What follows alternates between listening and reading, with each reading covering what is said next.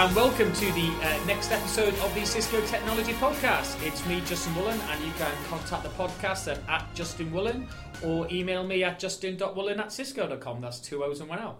And today we're joined by our regular contributor, co-host, I think we could say now. Oh, co-host, I've been promoted. You might have been. Might have been, and you might have been. Mark Jackson. Just ask where the budget is. Yeah. As you can most probably tell now, there's somebody else in the room with us. So as well as having Mark in the room, we were got by Greg Page. And we're going to talk today about cloud. So this isn't a weather forecast. We haven't moved to a weather forecast. But we are going to talk about clouds. And the reason is because... I'd like to say, again, me and Mark had a production meeting, but which basically was me and him catching up on the phone. And we were talking about subjects to talk about. And he said, well, I know this really great guy called Greg, and he's really bright as a button. And we want to talk. Yeah, I know, we are talking about you. Yeah. Pointing at yourself and going, shrugging shoulders doesn't sort of work well on podcasts, does it? But there you go, just a bit of context for everybody. Yeah. Around clouds. And I mean, it's something that I think I just end up talking about, but in a really high-level way to go. I talk about accessing cloud, but accessing cloud services and things like that, and we just throw it out there as a comment, but do I really understand what it is? No. So that's why Mark said, let's maybe do this as a one of our podcast topics. Yeah. So here today, we've got Greg Page. Do you want to introduce yourself? What's your name and where you come from? Okay, yeah, so obviously you know my name's Greg Page.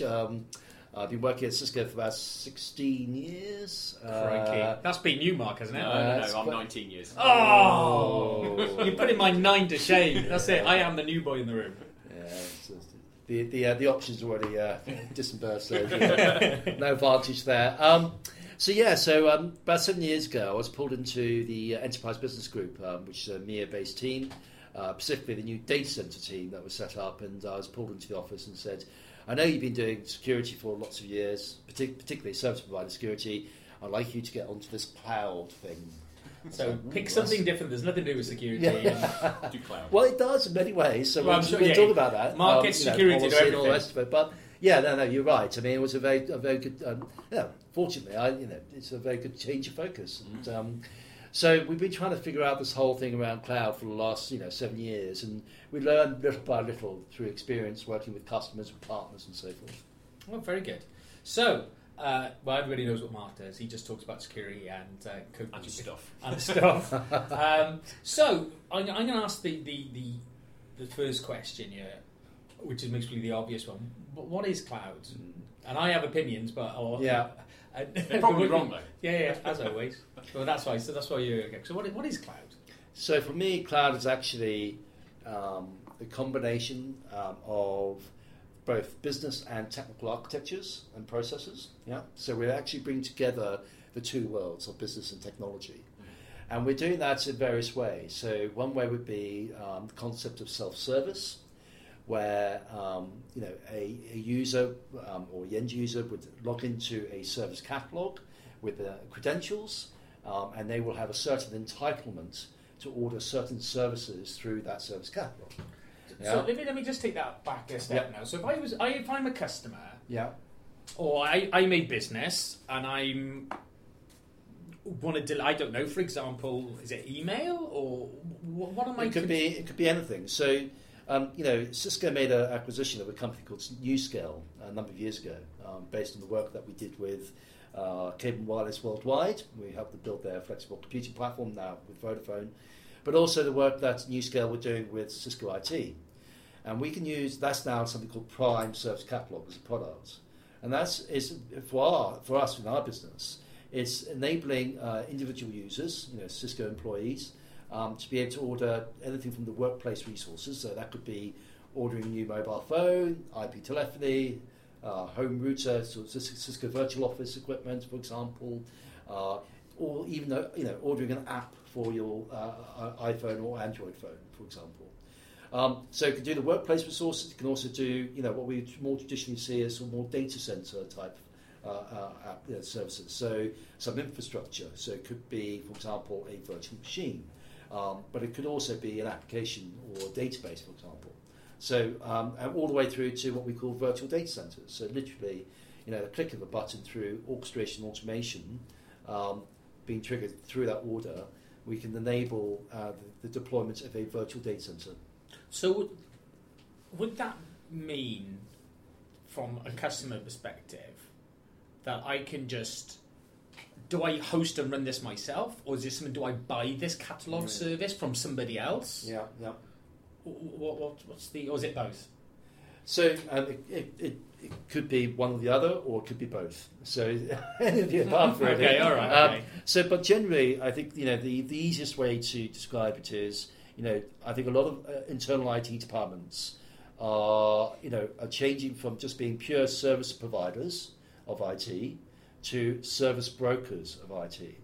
So that's a blending of internal capabilities with external cloud services. So if I was a business, if I'm running a business, and inside my business I need some, I'm trying to think of something now off the top of my head. It's not working very well.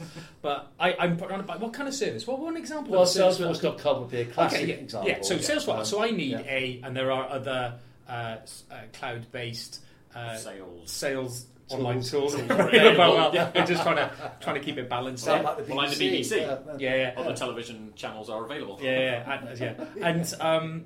So if I was going to go buy a sales or customer relationship management tool, I could then go.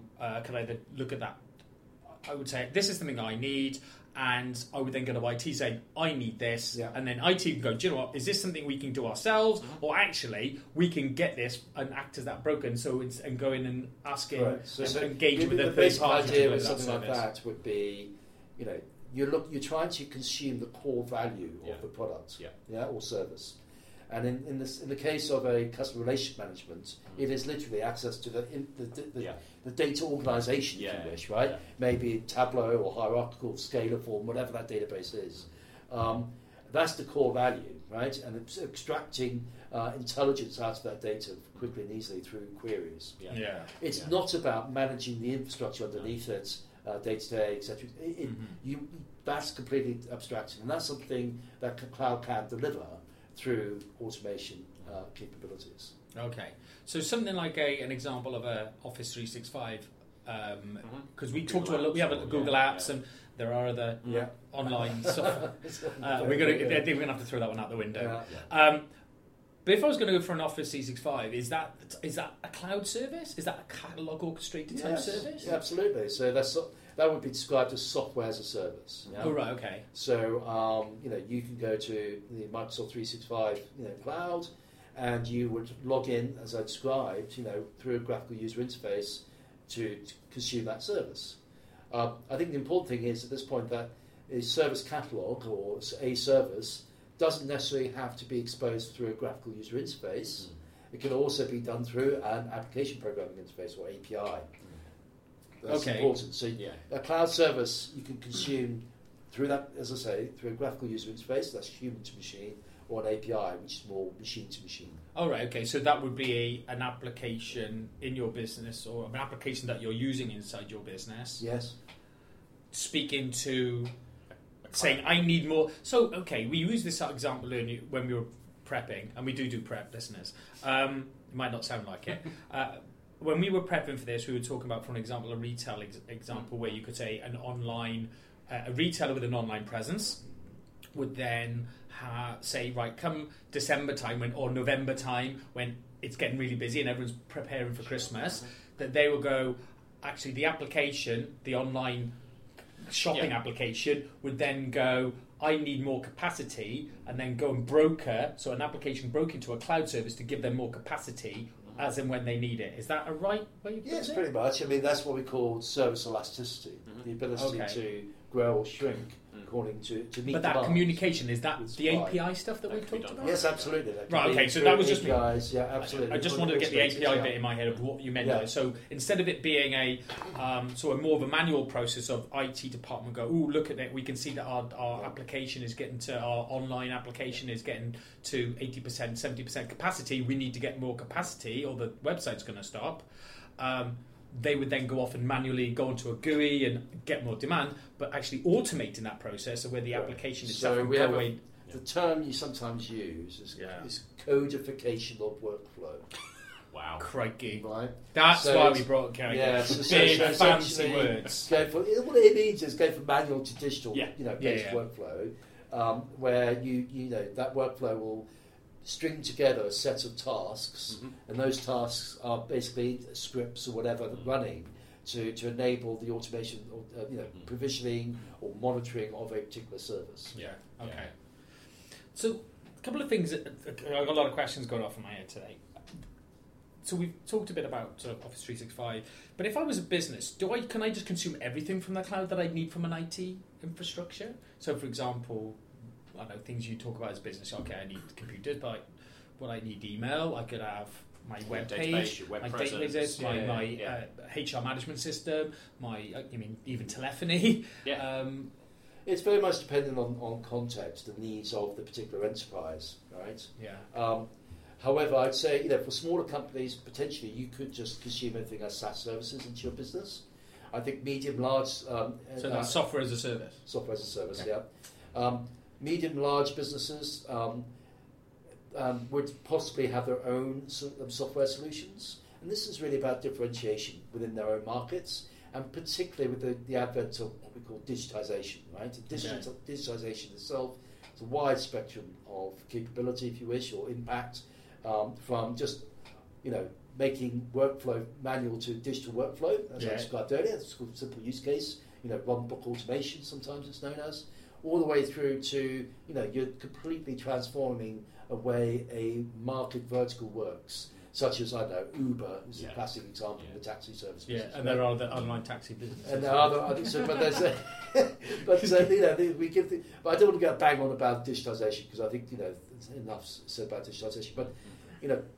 Cloud, I think, the technologies, the self-service, the automation, the orchestration capabilities, the brokerage capabilities, are all very much, very relevant to, digitization of businesses and their journey through to a fully digital business. Yeah, and certainly in the conversations I have with clients, I think a lot of them are still in that first stage generation of just consuming some off-the-shelf cloud apps, whether that is moving towards Google Apps and reducing the on-site presence of email and groupware. Yeah. And I think I need to make the important part here is that yes, you do have these sort of hyperscale, megascale providers, Google, Microsoft, Azure, that is, Amazon Web Services, and and Salesforce.com.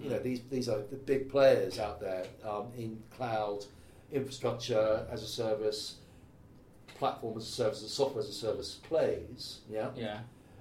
But actually, to lift and shift your applications into the cloud from your existing data center is really quite a complex task. Yeah. So that's something we can talk about later. But that's the process of, for example, like I suppose I'm big enough to have my own IT department. I'm big enough to have my own applications. I'm running open to myself, and then that migration over to I could move to cloud. Sure. So I know we're going to talk. That's part of our plan to talk about that later on in the conversation. The thing you've talked a couple of things there. We've mentioned software as a service already. Yes. And then we've talked about, and the one thing you mentioned there very briefly was infrastructure as a service. That's right. And platform as a service. And you said platform as a service. Well, can you describe them for me? And what does that mean? So let's sort of, if you like, start from the bottom up. So let's start with infrastructure as a service. Infrastructure as a service is basically bringing together storage, compute, networking, maybe throw in security, and you automate the delivery of those elements, bring those things together to form the fundamental logical infrastructure, if you wish, for an application to run on top of. So, for example, if you say, I've got this application, it's maybe a business application that you've maybe written and you'll run yourself in an organisation, and say, do you know what? Instead of me building a server environment. Yeah.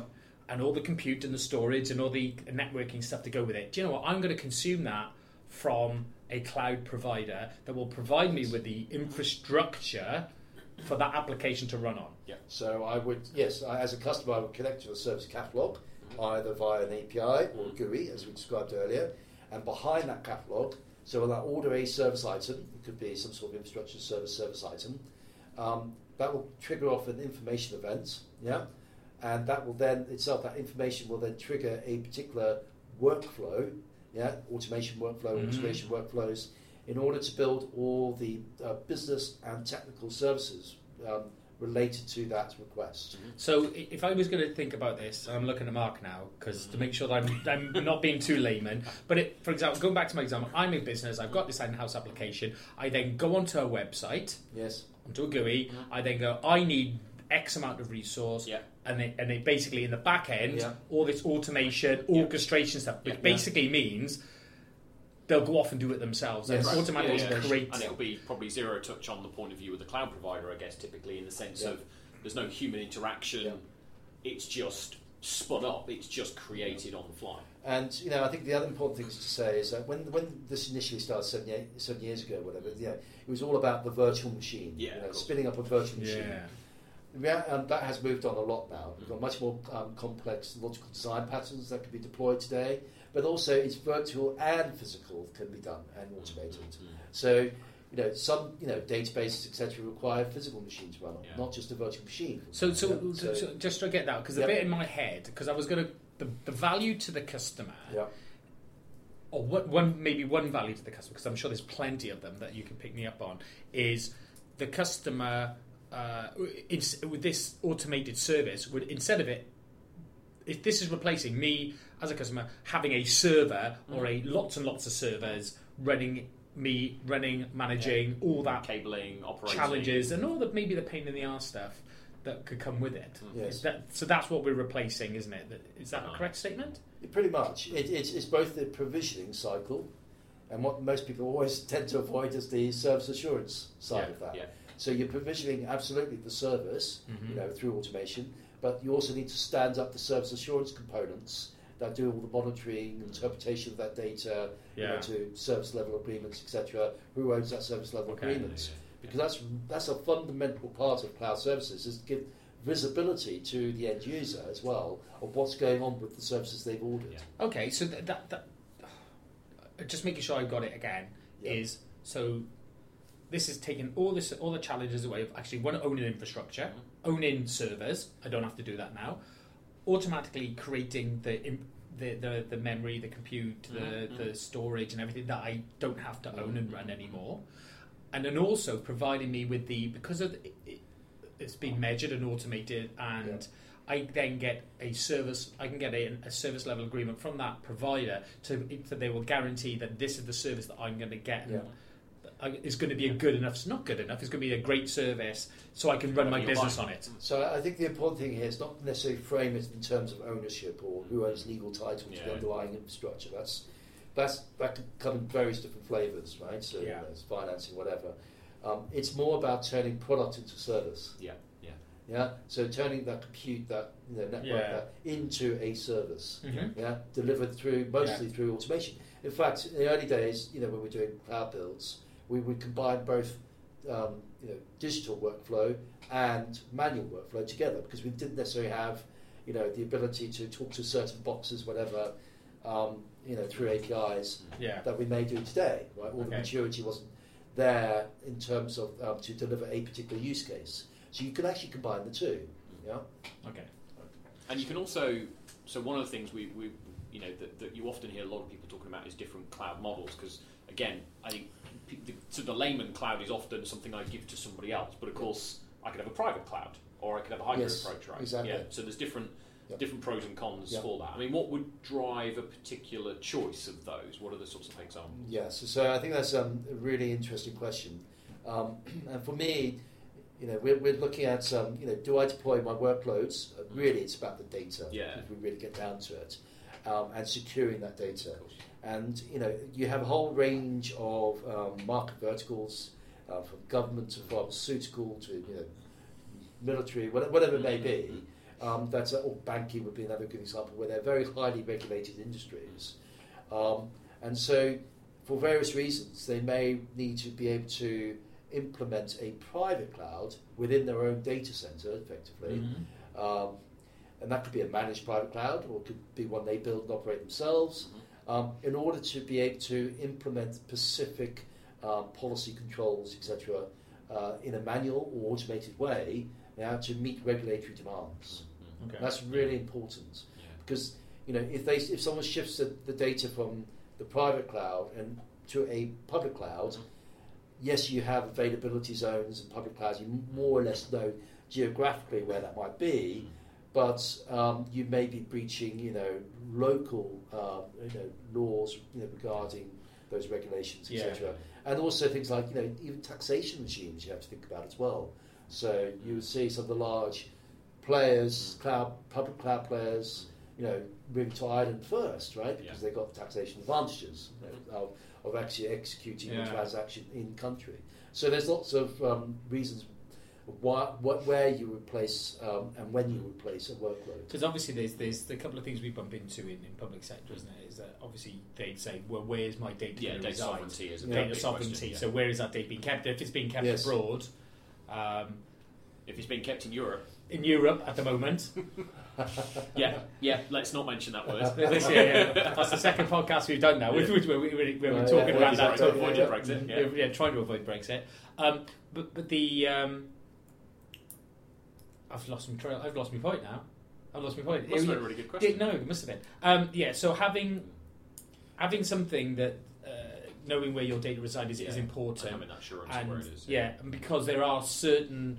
Like you're saying, so just to summarise then, there are certain industries, public sector, private sector, that will need to be able to say they have to have a huge amount of control on that data, just sticking it in the cloud. Think of them as business constraints and not just technical constraints. Mm-hmm. And, a combination of those business technical constraints would be in the area of business continuity, as an example. Yeah. So I may have an existing application that I want to put onto a cloud, right? We call this cloud enabling, if you like, an existing application. Now, that application wasn't necessarily built, to run in the cloud necessarily in a native way. So just on that point, though, but what's the difference then from being something that's been designed like an application that's run native compared to running in the cloud? What do you have to do? What would you have to do to an application? So, we talk a lot about the ability to scale out, if you wish, a cloud application. So. And then we throw in words like microservices example as a way that we're breaking down applications from the monolithic architecture we had before. Right, let's keep that simple. Okay, so a lot of applications that we've built in the past are what we call monolithic applications that rely upon the underlying infrastructure to provide it with resiliency, if you wish. Okay. So that's why we tend to build networks with A/B paths, all this kind of thing for resilience. Yeah. And you typically would have sort of a master-slave, kind of relationship for high availability as well. So if both your master and slave are in one location in a cloud, and that whole location goes down, then you've lost your service. Mm-hmm. So that's why some of the public cloud services have availability zones, so you can put master in one and slave in the other, if you like. Okay. So then comes along this whole concept of breaking down those monolithic applications. So if you think of a monolithic application as a square, and then we draw some, lots of lines, vertical and horizontal lines, we break that big square into lots of smaller squares, and each of those smaller squares represents a function of some sort, of that app. And so let's take Cisco iOS, as an example of was a monolithic application, but it's now more distributed. But the idea is that one of those functions would be OSPF, that would be BGP, etc., etc. And what we're doing, and what's happening now, is that for certain applications, we can actually break down the original large monolithic application into those smaller squares, those functional blocks, and run them as individual services and distribute them across many different compute nodes. Yeah, and they have discovery mechanisms, etc., to be able to talk to each other. So what this means is that if I need to scale out a service, I just add more instances of that function, in an automated way, or reduce the amount of instances if I'm scaling back. Okay, so so I've got that then. So where I would look at and I'm going to use that's compared to Cisco. So if I was looking at something like a wireless LAN controller software, and that generally has I got a primary and a secondary. That is software that, and then now we're talking about taking that, and the resilience isn't about primary and secondary; it's highly distributed. Disputing that compute or that application around lots of different Exactly. Yeah, and fragmenting it down into much smaller service elements, so you haven't got this big monolithic piece of code that does. So instead of having like one application running on one server, then another server acting as the backup, waiting for that primary server to fail, you now go, I'll chop it up into little bits, into its functions, and spread it into the cloud. Yeah, and that would be cloud. That would be a definition of a cloud-native app, ultimately. Yeah, This model also helps with the development side as well, in terms of speed of development, because in the past, you'd have to build, with a monolithic application, you build a new function or enhance a function, and you have to do what we call regression testing with all the other functions in them. Yeah. So, and that would be a nightmare, because there would be so many permutations of how you would configure that monolithic application that you can't necessarily capture always every single use case and the problems that might come across. Microservices, you kind of isolate that per function from each other, so you've got more greater resilience there. But I think the key thing with microservices from a development standpoint is, say you had a web middleware and database tiers of an application, for example. With microservices, for each of those tiers, I can actually probably build each of those with different languages, with different language bindings frameworks that have different nuances in terms of capability. So I can optimize my middleware by building it out of a particular language versus the web service versus the database. So it actually gives a lot more flexibility and choice to develop application developers to choose the right tools, if you wish, to optimize that particular part of the service. All right, okay. So if I've understood that, then is that because you have that micro segmentation, you can then use the right tool for the right job to actually, when you're developing that application, microservices. Sorry, and those. So I was thinking of something else. I thought the same track. So those microservices, then I can say, as a developer, I can use the right set of tools to develop that part of the app, instead of having to do everything with one language. I think I've got that. I sort of got it. Yeah, okay, cool. So it's like saying, well, let's build, a shed, a garden, and I'd say, well, here's the one tool you have. Here's a hammer. Good luck. Yeah. Actually, you probably need a screwdriver. A saw would be useful. Yeah. In the world of app developers use different tools for what function they're trying to develop the application for. Yeah. And a whole application or the whole service, service that you're delivering will be made up of lots of different microservices. Yeah. And let's just say, for all the benefits of that, there's some downsides, right? Because now you're dealing with a much more scaled out, many more instances of a service to manage the lifecycle of. Yeah. So that's why we need, automation tools in order to enable to enable that function, if you wish. Okay. Yeah. So you said that you've been involved in cloud for 7 years or so. Something like that. And I know that it's a pretty rapidly changing area as it begins to evolve. People kind of get a headache. Yeah. And people are getting an idea of, I guess, the power of this automation, the orchestration, the segmentation of microservices. Yep. What does the future look like? Where does this kind of take an enterprise over the next 3-5 years? Because there must be some pretty interesting. So let's start where they're starting now, and where. So first, I think you have to identify for an enterprise whether they're what we would call cloud first, or if they're cloud all in, or maybe they're private first as a strategy. Right. And that may depend upon the market vertical they're in, etc., or the regulatory piece we talked about. So cloud first tends to mean any net new applications that I'm building out, through microsegmentation capability. Yeah, so microservices, sorry. Maybe you do as well then. Microservices, they would be net new services that are cloud native by their nature. They could be elastic, etc., highly available themselves, and they are perfectly good to be put into the cloud. So it's a cloud first strategy. What you do with the rest of your existing IT infrastructure is about optimization. It's about running it more efficiently if you can, or cloud enabling the rest of the infrastructure. Okay. Cloud all in is exactly what it says. It says basically my long-term strategy is everything goes into the cloud. How fast and rapidly I get there obviously requires different levels of investment, but it's basically the whole company goes into public cloud or mainly public cloud all in. So we can have this, and private cloud, obviously, as I say, is something internal within your own facilities normally, that you can manage the policies, not just digital, but also physical policy, security policies, as an example. So you have to decide where you're going. And, Cisco account teams, etc., have a framework to help evaluate some of this for you. And we call this Fast IT. And we can actually start looking at what the business objectives are, look at the business operations through a series of stakeholder interviews, look at the IT operations, bring these together, build a roadmap called Technology Radar. Well, it's Technology and Business Radar, if you wish, combining the two.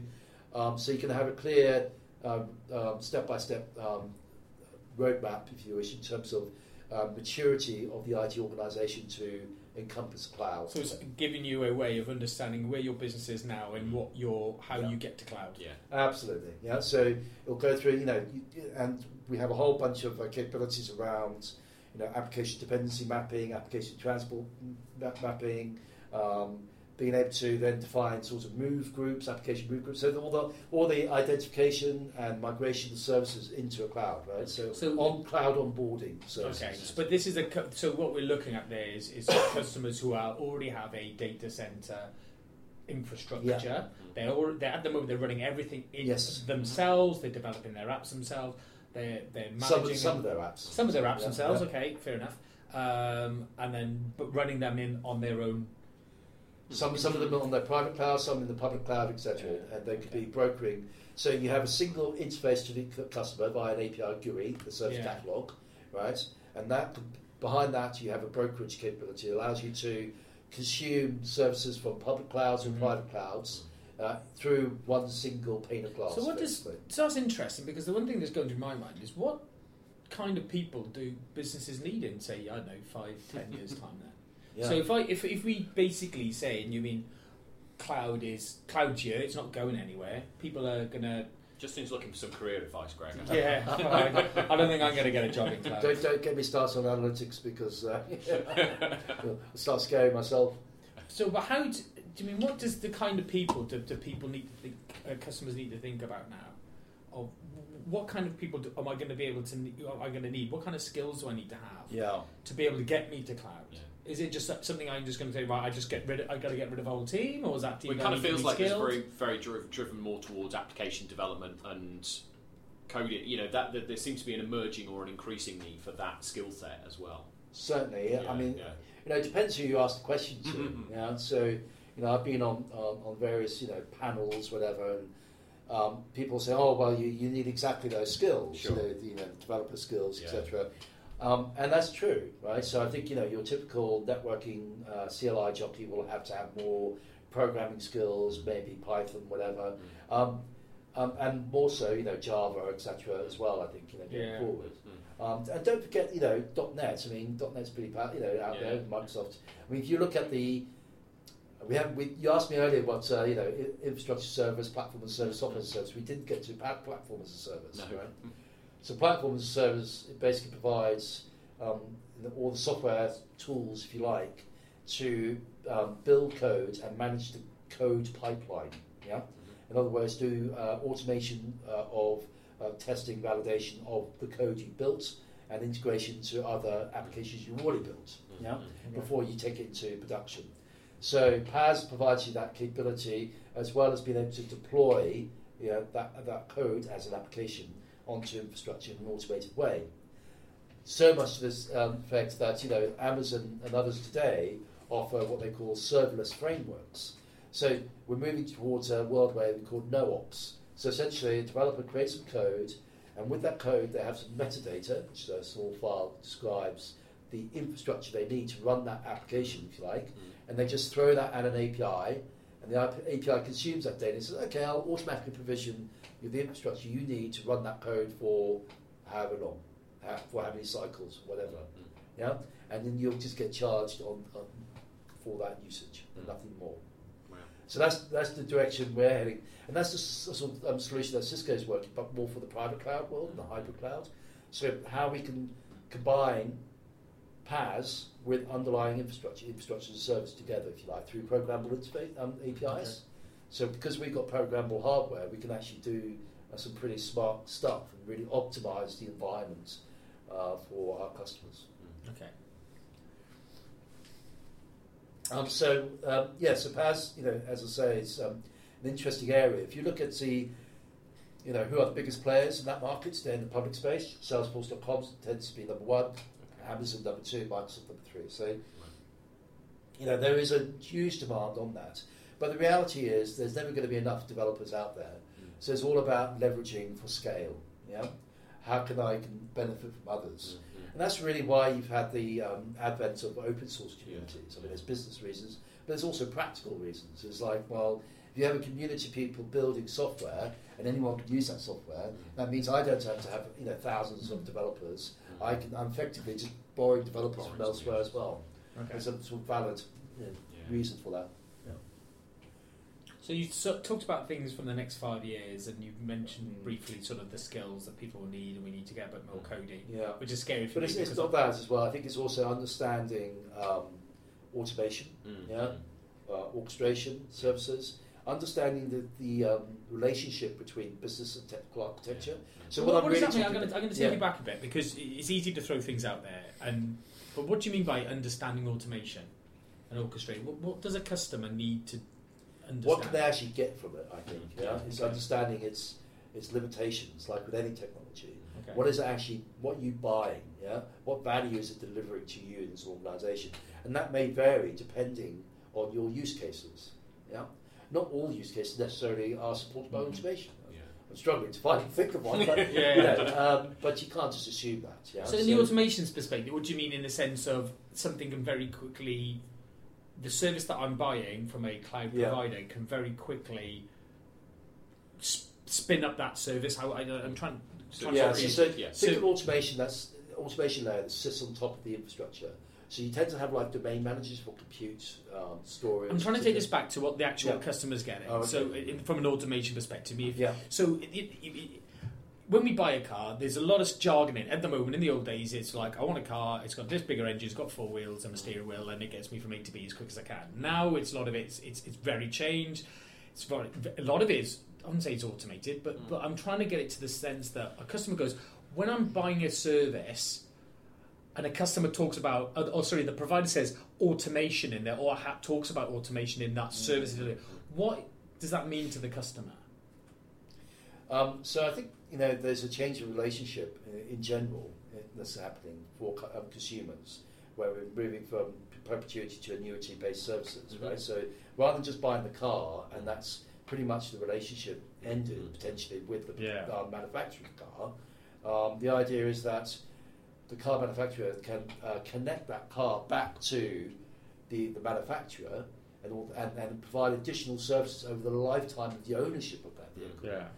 And because of digitization of the vehicle itself, in other words, we're connecting different components of the vehicle, sensors, actuators, etc., to the computer of the car, and we're connecting that computer remotely to back-end services at the manufacturer, we can actually optimize that car over time through the use of software. So what will happen is that we'll subscribe to the manufacturers, quite how the model will play out in terms of the upfront costs versus subscription costs and all the rest of it. But I think that's how we're moving forward. That's what Tesla does, as an example.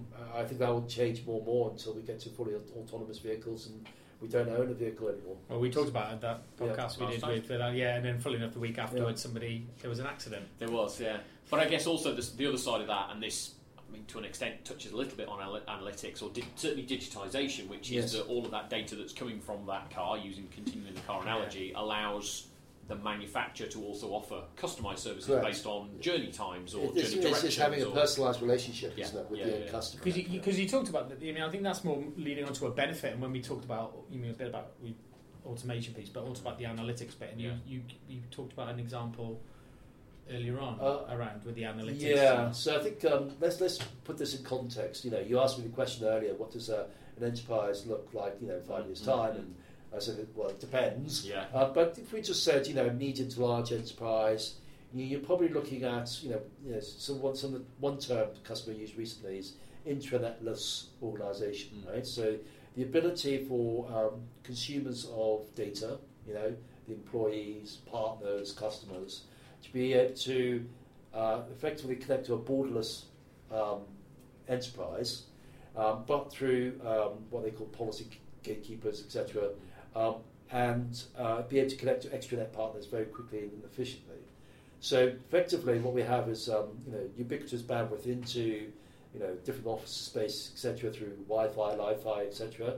But the intelligence is we have a soft coupling between the intelligence that runs, shapes the network, versus the sort of harder coupling that we have today. What I mean by that is the underlying transport could be relatively dumb, mm-hmm. but the analytics capabilities or applications on top give enhanced view compared to what we have today. So we're looking at we do sort of basic pattern matching today, analysis type monitoring, i.e. what's happened, to more predictive going forward. So there's a 90% chance X, Y, Z will happen. To preemptive, so where we actually close the whole lifecycle management loop, if you like, where we say, right, well, we predict that there's a 95% of A happening, and we will then therefore take some mitigation actions immediately, i.e. push policy into the network via whatever controls or policy enforcement points in order to mitigate that risk, if you wish. And that could be a security element. That could be security, quality of service, etc., etc. Yeah, absolutely. So I think so. Analytics itself is a broad spectrum. Okay, so as I said, there's a lot of pattern matching. So you remember optical character recognition? Mm-hmm. Yeah, that'll be an example. OCR. Do you remember doing OCR scanning? No. You never put a document on and it tried to interpret the words, it scanned it and then tried to put it in like a Word format or something like that? No, never done that. I did it with audio. But that same kind of thing. But you scan in a document that was handwritten, mm-hmm. and the computer will then try to do pattern matching, which is a lot of time it didn't work. It was pretty rubbish. So then comes along the next level, which is really big today, which is machine learning, which is taking lots and lots of sources of data, i.e. big data, to improve the output of an algorithm running on that big data. Okay, so we're effectively training the system based on more and more data. And that's used today in our collaborative-based systems for information mining, things like that, collaboration tools. Mm-hmm. But it's also used in our security tools, as you know. Yeah. I'm looking at Mark there. So through our security services, and then you have the next level, which is essentially deep learning, and deep learning takes what we had before, machine learning, but adds what we call deep neural networks, and this is the ability to slice up a problem like viewing an image, and abstract that in different ways, from different perspectives. So if I'm looking at an image of a car. One algorithm may be working on the curvature of the car. Next level down be panels. Next level down be corners, etc. So, but what we're doing is actually getting more and more data, going through this deep neural network, multiple layers of analysis, if you like, to train the data model itself, to improve the data model. So over time, with more and more data coming through the system, we change the model itself, to be more optimized and getting more accurate results. So you mentioned an example earlier on around oncology. Yeah, so the oncology example, there was a TED broadcast I watched, and I thought it was fascinating. So oncology, cancer, looking at, you have an oncologist, a medical doctor, if you take an example of them, they would be looking at cell slides, through a microscope to see, look for telltale signs of cancer-based cells, and then they started using machine learning to do this automatically, looking at the cells. I can't remember what they call them. Slides. Cell slides, if you like. And they did this automatically with a machine. And the machine actually proved to be much more accurate in terms of determining existing known patterns, or identifying those existing known patterns than the human oncologist.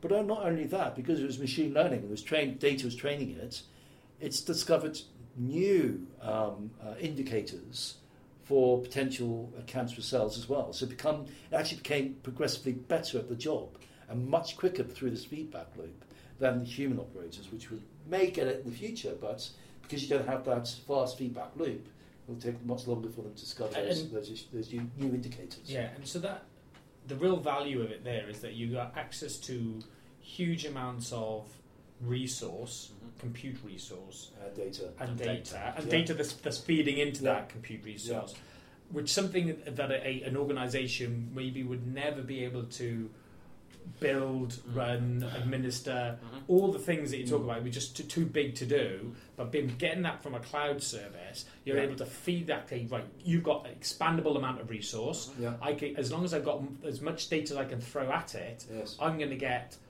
better results than what somebody sitting down and looking at a slide at a time and trying to... But you can apply this to any sort of information management job, which is the mainstay of the middle class globally today. Okay. So we're getting rid of the middle classes now. Pretty much. You know, you're lower class now. We all are. And you know, I'm from Wales. We know where we stand. So I was going to give an example of deep learning, and we already have that, right? With spatial analytics in Cisco. So let me give. So for the Australian Tennis Open recently, what we did was to hook up our wireless LAN infrastructure, and our wireless LAN controllers, but also hook up our IP TV surveillance television and controllers, and that bring all that data, the wireless LAN coming from big people's mobile phones, but also the video, so we can actually pick out head counts, etc., movement of crowds, etc., and combine those two data sets to get a very informative picture of crowd movements, etc., and football and all this sort of business. And we, at the back end, we're using, GPUs, graphical processing units, in our Cisco UCS solution. Could be any servers, other servers available, but x86 compute and GPUs is all about parallel processing, and that's what you need, and a special language as well that goes on it. But we can take all that data, do immense amounts of parallel processing, and make meaningful sense of all the crowd interactions, etc., that's going on outside, because we're combining different sets of data. And this is really powerful. Particularly, I understand you had a program about smart cities or whatever. And you can use this kind of intelligence for city planning and stuff as well, because now you can see, time, day, movements of crowds, etc., and design the landscape to best, manage that traffic. Oh wow, that's really good. Kind of blows your mind, because there's some really. It just opens the door to some really quite powerful. And potentially scary after having spent the last few months watching a US program called Person of Interest, which is all about AI and feeding in cameras and predicting a malicious activity from individuals based upon observed behaviour. So coming back to your deep learning, it picks all these different up, looks at telephone intercepts and all that kind of stuff, but it captures the imagination around that deep analytics. But the more information that you feed into it, you're going to spot things. It's going to find things that you wouldn't, and those patterns and those they've never seen. Okay, and that can never be. You can't imagine that's ever going to be done. Unless somebody builds their own personal supercomputer type of their own, because they wouldn't have the funds or budget to do it. It's just because it's just too massive. So at the end of the day, it is. If you're looking at big data analytics, being able to, how can I get the best information about how well my process in my manufacturing plant or whatever that could be, even in a, I don't know if I say a hospital, but where you have the more information feeds you put into it, it's going to spot things that you would never have spotted otherwise. So essentially, what we've been talking about with cloud is about codifying the implementation policy around consumption of IT services, etc. What does codifying? What does that mean? Well, making it digital versus as in making output. Something that can be read by a computer, and automated by a computer, right? So it's looking after that policy, but it's going further with analytics in terms of policy creation, and the implementation of that new policy. So you're doing as I say, life cycle management with iterative improvements on your policy model to optimize the running of your IT estate or your business, effectively. Yeah. So. Where would if somebody's interested in this, is there somewhere they can go? Is there somewhere online? Is there a Cisco webpage? Get started really, because it's a big subject. So I think it's probably I imagine Cisco.com /go/cloud would probably be a good start place to start. But I mean, there's lots of other places you can go look at. I think I think what's important here, really, to really emphasise, it's not about the technology as such. Mm-hmm. It's much. It's not the what, it's the how. Mm-hmm. Yeah, and that's the big conversation I have with CTOs, CIOs, etc. Is how are we going to get to the cloud model? Mm-hmm. Right? Okay. Yeah, because you know most people, most companies, enterprises have got large amounts of legacy, mm-hmm. and that they need to identify, understand the operational, technical dependencies. You know, of that install base, and then be able to figure out move groups to various cloud platforms, might be private or public, etc. And that's that service you're offering in that fast IT, isn't it? So fast IT is a nice easy way that Cisco and its partners can come in and talk to you and understand what the priorities are for business and map the IT to those priorities for business. Okay. We've had frameworks similar in the past, but tend to be more technically focused. Mm-hmm. And what we're really looking at is about business outcomes here. Okay. Yeah. So it's thinking, if I've got this right, it's think about your business outcome and think about how can cloud benefit those business outcomes you're looking for, and then how do you move from where you are now, which may be not consuming cloud, a bit of cloud, to... Absolutely. Yeah, or I can go to all cloud. Strategy. I think you can go and sell cloud now. There you go. Hopefully not. Justin's next one. Greg, thanks very much for joining us today. Problem. Thank you, Mark, again. Always a pleasure. And if you've got any questions, I've got loads still going on in my head, but you can contact the podcast at Justin Woollen or email me at justin.woollen@cisco.com. So that's two O's and one L. So thanks very much for listening and see you on the next podcast.